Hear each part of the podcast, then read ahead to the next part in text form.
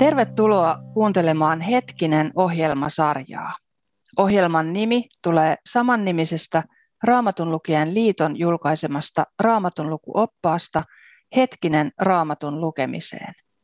Se on neljä kertaa vuodessa ilmestyvä, kotiin tilattava lehti, jossa on päivittäinen Raamatun lukuohjelma ja jokaiseen lukukohtaan liittyvä selitysteksti.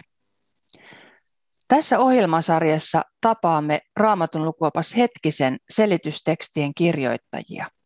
Keskustelemme siitä Raamatun kirjasta, jota kukin selittää nyt meneillään olevassa hetkisen numerossa. Luvassa on siis tutustumista Raamatun kirjoihin ja Raamatun opettajiin. Minä olen Anu Vuola ja tänään vieraanani on dosentti Timo Eskola. Tervetuloa. Kiitos, kiitos. Timo, milloin aloit itse lukea raamattua ja miksi? No suomalaisena poikana tietysti on pienestä pitää eri tilaisuuksissa tai tilanteissa lukenut raamattuja ja tutustunut sen tuommoisiin kertomuksiin ja, ja yleistietoon siitä ja, ja rippikoulut käyty ja kaikki sitä vähän vaikea sanoa, mutta tuota, kyllä mä oikeastaan vasta sitten parikymppisenä armeijan jälkeen niin, niin, niin tuota, rupesin lukeen säännöllisesti raamattua ja, ja menin myöskin raamattu kouluun kolmeksi vuodeksi opiskellakseni sitä, että, että ja nuorena aikuisena alkoi niin tämä reitti. No kolme vuoden raamattukoulu kuulostaa kyllä ihan kunnon paketilta. No joo, se on, oli tuota nuoriso- ja koulutus silloin Kauniaisten raamattuopistolla ja sehän on ollut vielä silloin 70-luvulla oikein semmoinen sellainen raamattukoulu, että siellä luennoitiin koko raamattu läpi ja, ja vielä uskon oppii dogmatiikka siihen päälle, niin, niin, niin tuota, täytyy sanoa, että sen jälkeen kyllä aika laajat tiedot alkoi olla.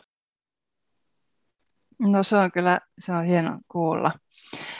No sä kirjoitit Timo hetkiseen selitystekstejä hebrealaiskirjeeseen, sen lukuihin 9-13. Jos ajatellaan tätä hebrealaiskirjettä kokonaisuutena, niin mitä sanot, että miksi tällainen kirja kuin hebrealaiskirja on raamatussa? Se on siitä jännä kirje, että, että tuota, siinä ei ole kunnolla lähettäjää eikä vastaanottajaa, että se on vähän tämmöinen kiertokirje ja, ja, ja opetuskirje, mutta se, kun siihen on laitettu, laitettu tuota tämmöinen otsikko kir, kirkon, nämä, nämä tuota, apostolit on antanut sille, sille nimen, että, että on kirje juutalaisille. Ja, ja, ja tuota, opetuskirjehän tulee tietysti Jeesuksen luokse tulleille juutalaisille, eli, eli niille juutalaisille, joita ruvettiin, niin kuin apostolien teos sanotaan, niin nimittämään kristityiksi, Kristuksen seuraajiksi.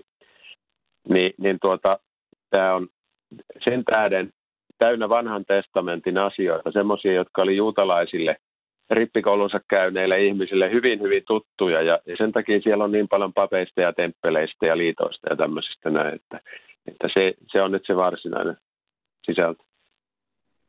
Hmm. No tosiaan siellä, siellä tulee vanhan testamentin asiat, asiat runsaasti esiin hebrealaiskirjassa ja siellä kerrotaan muun muassa vanhan liiton uhripalveluksesta.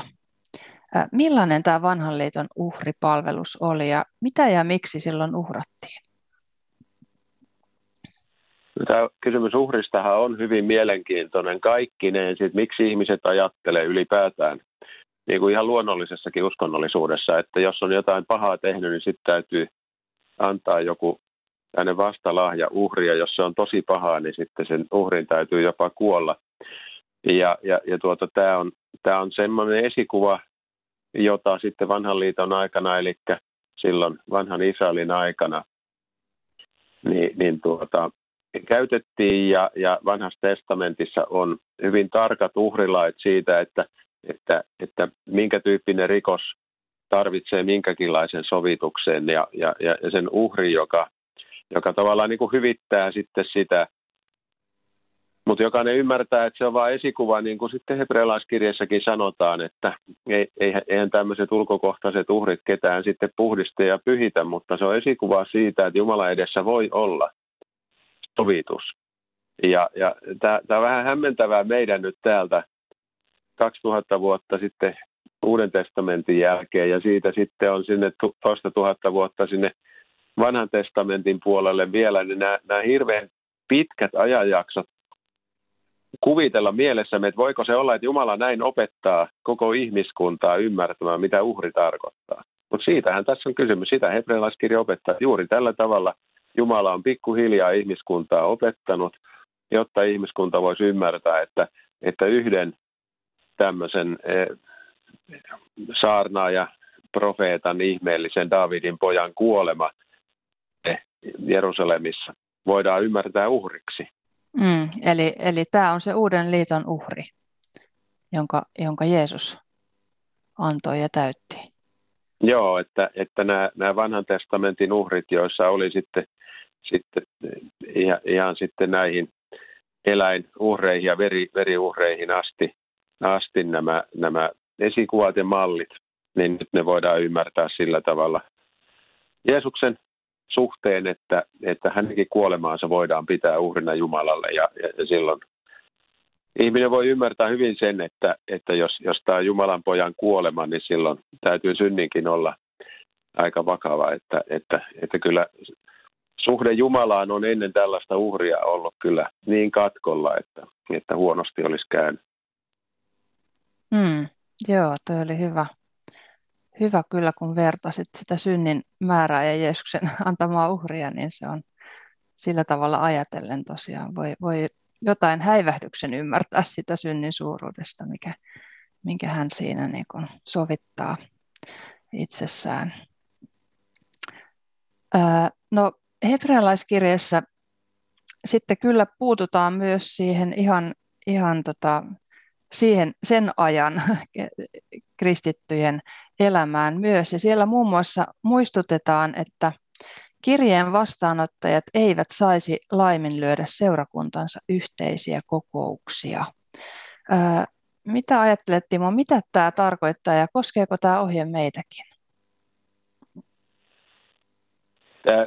Silloin kun me ajatellaan, että keitä olivat ensimmäiset kristityt, niin se on aina vähän semmoinen erikoinen asia, koska meillä on nyt tämmöinen vanha ensin valtiokirkko ja kansankirkkoperinne täällä, jossa, jossa sitten sanoisiko kiltiksi ihmiset tai perheet on mennyt sitten viikosta toiseen koko elämänsä kirkkoon, mutta eihän se näin ollut siellä alussa, vaan siis Jeesuksen seuraaminen oli hyvin vaarallista puuhaa ja kristityt joutuivat yleensä kokoontumaan Rooman valtakunnassa ja Israelinkin alueella salassa. Ja, ja tuota, siellä, siellä se kaikkein hienoin asia sitten siellä, siellä tota, seurakunnan yhteisessä kokoontumisessa Jumalan palveluksessa niin, niin, niin toteutuu. Eli siellä, siellä saatiin viettää ehtoollista, eli siellä muistettiin Jeesuksen kuolemaa, sen Jeesuksen eh, uhrin tätä todellisuutta, joka oli, oli, oli hyvin lähellä vielä siinä. Oli elossa ihmisiä aluksi, jotka, jotka olivat nähneet ja todistaneet sen kaiken. Ja, ja, ja, ja tuota, sitten sitten, sitten ehtoollissa julistettiin, että tämä tapahtuu syntiä anteeksi antamiseksi. Ja, ja tuota, e, tämä oli oikeastaan niin kuin ainoa asia, joka teki näistä ihmisistä kristittyjä ja piti heidät kristittyinä.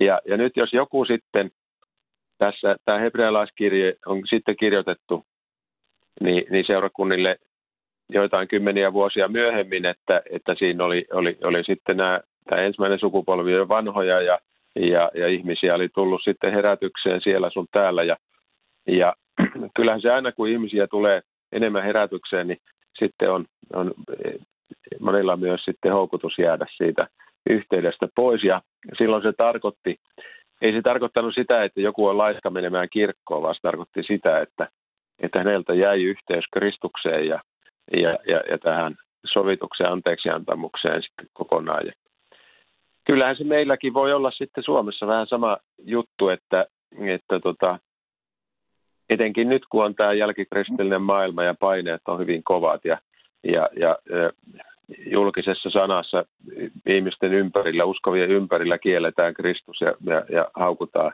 kaikkea sitä, mikä on kristillistä, niin, niin, niin tuota, niin jos se yhteys siihen elämän lähteeseen heikkenee, niin, niin, niin silloin, silloin kyllä voi käydä vähän samalla tavalla kuin kaikkina aikoina käynyt. Eli kyllä se ihan hyvin koskee tämä sana meitäkin, että, että se, sehän ei ole mikään tämmöinen merkillinen pakote, että sä nyt merkkaat johonkin listaan ja keräät pisteitä, montako kertaa olet käynyt Jumalan palloksi, vaan se tarkoittaa sitä, että, että, että tämä on se paikka, missä voit päästä elämän lähteelle. Ja tämä on itse asiassa ainoa paikka, jossa sinulle julistetaan täydellinen synti ja anteeksi antamus. Ja nimenomaan siinä ehtoollisen lahjassa, että, että, että tota, kyllä se ajaton ohje on. Mm, joo, hyvä meidän kaikkeen. Kaikkeen se kyllä muista laittaa mieleemme. No seurakunnasta vielä puheen ollen, mitä Timo seurakunta merkitsee sulle itsellesi ja onko ajatus seurakunnasta ja sen merkityksestä jotenkin muuttunut eri elämänvaiheissa? Kyllä, onhan se muuttunut sillä tavalla, että, että tuota, nuorena poikana se oli tätä, että onko pakko käydä kirkossa ja vähän tämmöistä, että merkitäänkö vihkoon silloin, kun on käyty. Melkein voisi verrata semmoiseen rippikoulun pakollisiin käynteihin, mitkä on kyllä meidän teini-ikäisille tuttuja kaikista sukupolvista Suomessa. Mutta siis, että, että mitä enemmän se sisältö siinä tulee selväksi, ja sitä vähemmän merkitsee se, että, että mitä siellä lauletaan, taikka, taikka kuulostaako joku puhe vanhahtavalta, taikka, taikka minkälaisia esimerkkejä saarnaaja käyttää. Nämä on hyvin semmoisia inhimillisiä ihmisistä, henkilöistä riippuvia asioita. Ne, ne alkaa sitten häipyä sinne taka-alalle ja, ja sinne seurakuntaan. Minäkin haluan mennä sen tähden, että, että, että niin kuin äsken sanoin, niin se elämänlähde on siellä jatkuvasti. Et ne ihmiset, jotka on siellä töissä, ovat vain palvelemassa Jumalan sanaa siellä. Ja sitten on se seurakunnan keskinäinen yhteys on, on hyvä tavata toisia uskovia, että, että siitä saa ihan valtavasti uskolle vahvistusta, kun, kun tuota, näkee, että en, enhän tässä ole yksi. Monihan voi olla semmoisessa koulussa tai työpaikassa, että, että, että on, on ainoa, joka käy kirkossa ja, ja, ja tuota, jutut on mitä on ja, ja, ja, ja Raamatussa on aina tiedetty tämä totuus, että täällä istumissa pilkkaa ja istuvat, niin kyllä se tahtoo vähän olla totta monessa elämänvaiheessa. Mutta seurakunnassa ei toivottavasti tarvitse tätä pelätä. Siellä ei pilkata Kristusta, vaan, vaan siellä julistetaan armaa. Sen takia se on tärkeää.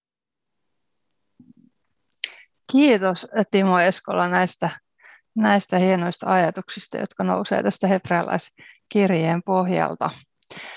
Seuraavassa ohjelmassa me keskustellaan muun muassa uskon esikuvista ja heidän merkityksestään. Hetkinen ohjelmissa haastatellaan samannimiseen raamatun lukuoppaaseen selitystekstejä kirjoittaneita raamatun opettajia. Ohjelman tuottaa Raamatun lukijan liitto. Hetkisestä ja Raamatun lukijan liitosta saa tietoa ja Hetkisen voi myös tilata numerosta 045 122 3664 ja sivuilta rll.fi.